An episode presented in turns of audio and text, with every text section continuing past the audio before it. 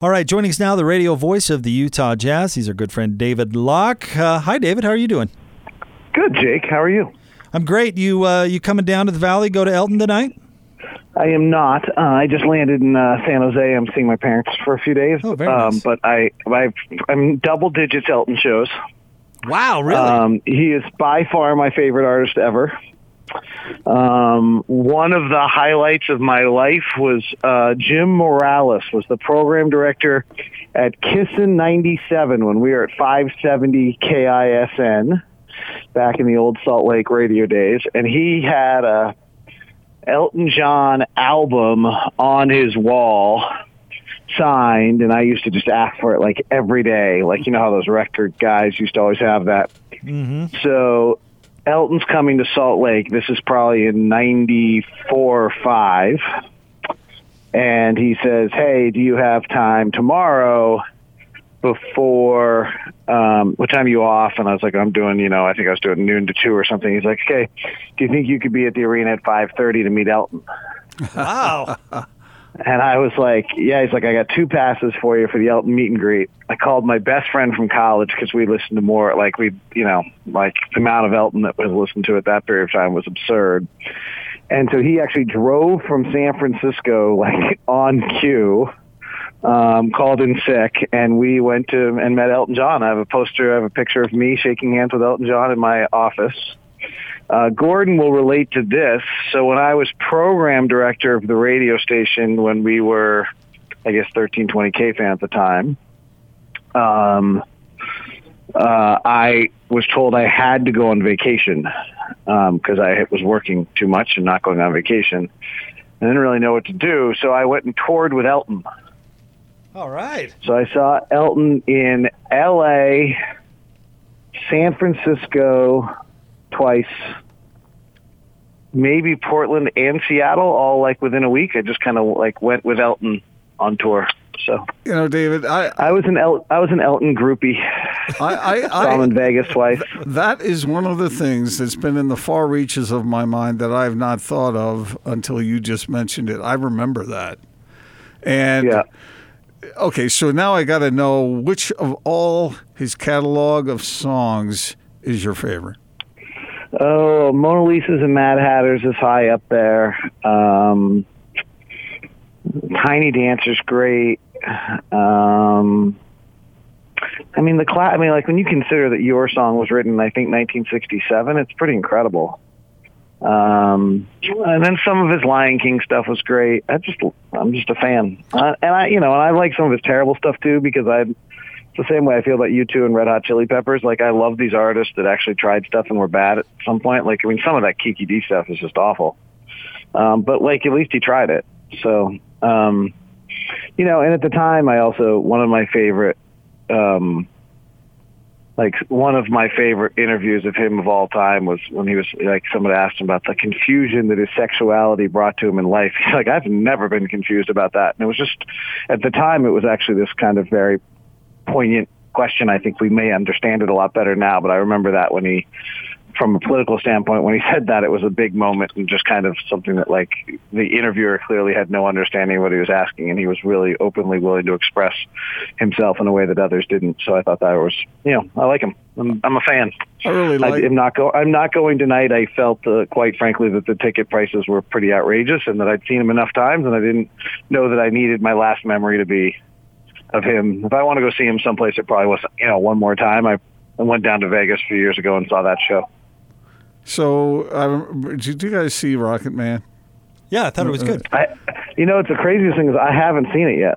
For whatever reason, it's just I'm dying to see it, and I never came out, and it just didn't click for my schedule to go see it. I should have, I had 3 or 4 opportunities, and the kids and wife want to go see other things, and I never just took myself and went and saw it yet, so I will at some point this summer. I don't want to ruin it for you, but there is a line in there when somebody in the music business, forgive me if I'm screwing this up a little bit, but somebody in the music business heard your song, and he said, I haven't heard a song like that since Let It Be. It really, high praise. I think it's one of the greats of all time. It still holds today, and it's really old. Let's talk a little basketball, David. Donovan Mitchell over in China with Team USA.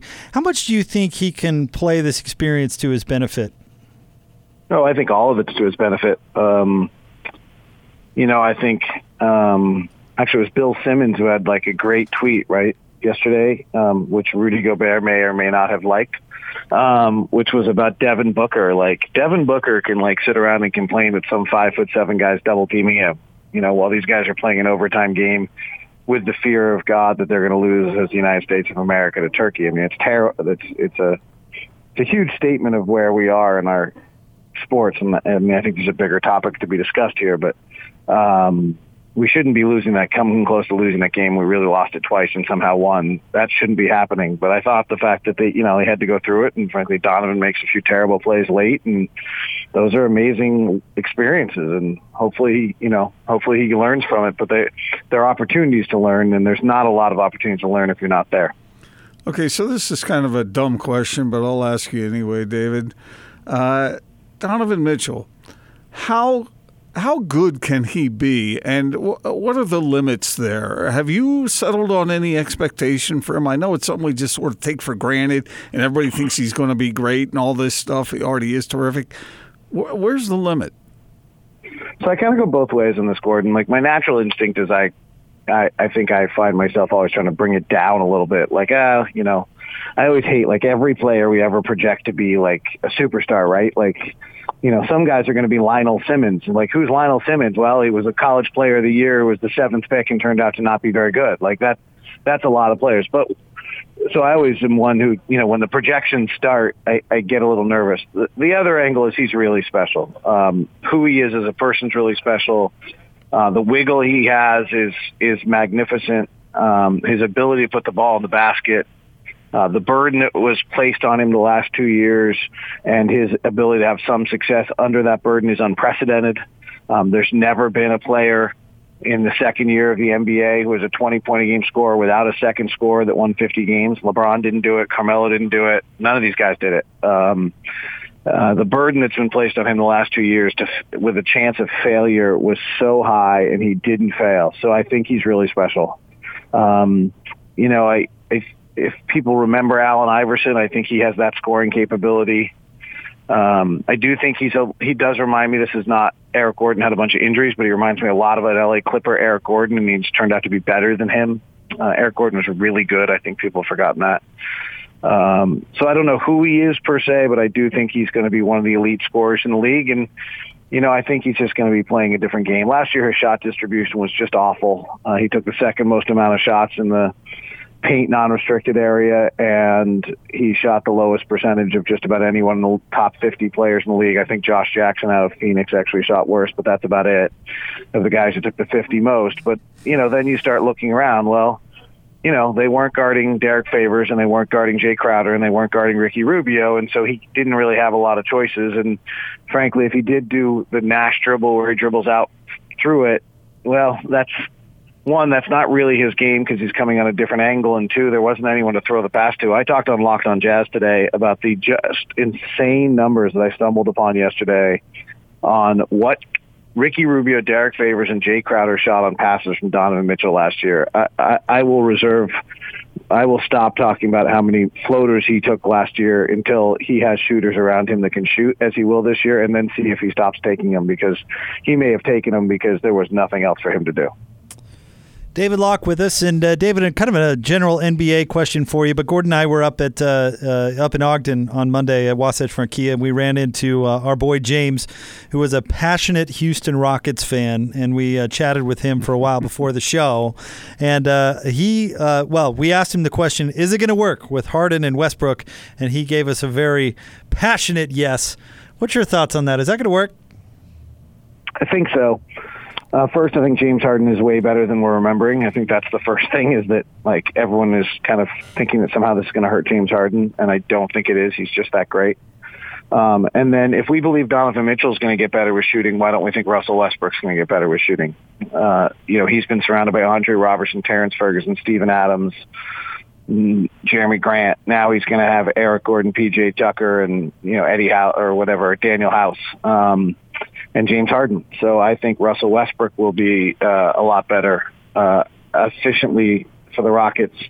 If I had to make a pick right now for number one seed in the West, I think I would probably go Rockets as my most likely, Jazz as my next most likely, and Denver as my next most likely after that. I just, with the latest reports on how long Paul George could be out with his shoulder injury and how much Kawhi Leonard will need to do some load management, I don't think the Clippers will be the number one seed. They may win it, but they will not be the number one seed, and I think the Rockets are the most likely team to be the number one seed.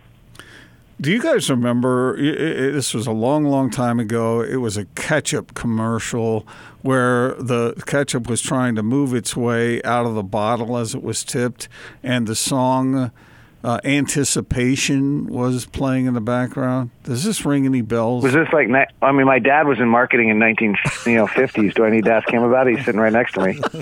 I bet he would remember the commercial. In fact, ask him right now, David. Ask him. You remember something about a ketchup commercial where the ketchup was coming out of the bottle for the song Anticipation? A little bit. He says a little bit, okay, Gordon. A little bit. Well, okay, here's my... He thinks it was the 60s or 70s that that commercial came out. Nice work. Jake, how old are you? I am 38. Okay, Gordon, you had a chance to span like 2 decades between me and Jake. I'm 10 years older than Jake. You could have done it, and you didn't. I'm not that old. Okay. Here's the point. Of all the things that you were talking about earlier, and maybe something outside of that, what are you most anticipating with the Jazz this coming season? I just can't wait. I mean, I'm just excited to see the pick and roll with Bogdanovich and Ingles spread, and Conley or Mitchell coming off a Gobert pick. And I just am curious to see what teams do to defend. And I think the answer is they're going to stick on the shooters, and that they're going to force Conley and Donovan to play a 2-on-2 with a big dropping, and they're going to have to figure out how to make plays out of it. And it's going to be interesting to watch and take some creativity, but we're not going to see people sagging off of all of the shooters and getting in the way of the pick and roll anymore. And we're going to see space. I'm excited. You know, I got a few. I'm really excited to see Mike Conley off the ball. Britton Johnson and I did an interview this week, and today's topic was largely about that. Just, this is a totally different world for Mike Conley. Mike Conley has been surrounded by Tayshaun Prince and Tony Allen and Avery Bradley and Garrett Temple. And it hasn't been since 2011 that Mike Conley played with a wing scorer, and it was Rudy Gay, who shot 39% that year. So, I mean, the idea that Mike Conley is going to be able to get the ball on the weak side of the floor off an advantage created by Donovan Mitchell is just an amazing thing for Mike Conley. Now, can he do it? I don't know. Like, maybe he's going to hate that. Maybe Mike Conley's going to think this sucks to play without the ball, and for all we know, he's going to be miserable doing it. I don't know. I mean, there's parts to it. I'm curious to watch Bogdanovich every day. I think he's a lot better player than we really know, because he was an Eastern Conference player. I've gone back and watched a few Pacer games, but I think he's pretty good. And then the final one is I'm just totally in the bag for Rudy. I think he's the best, one of the 10 best players in the league, and I think there's a chance he could average 18 points and 16 rebounds and win his third straight Defensive Player of the Year and be an MVP. If we're close to number one seed, he'll be an MVP candidate by the end of the year. David, thank you so very much as always. Enjoy spending a little quality time with the parents, man. Thanks. Thanks. Talk to you soon. Go. All right, there you go. David Locke, play-by-play voice of the Utah Jazz on 97.5 and 1280 The Zone.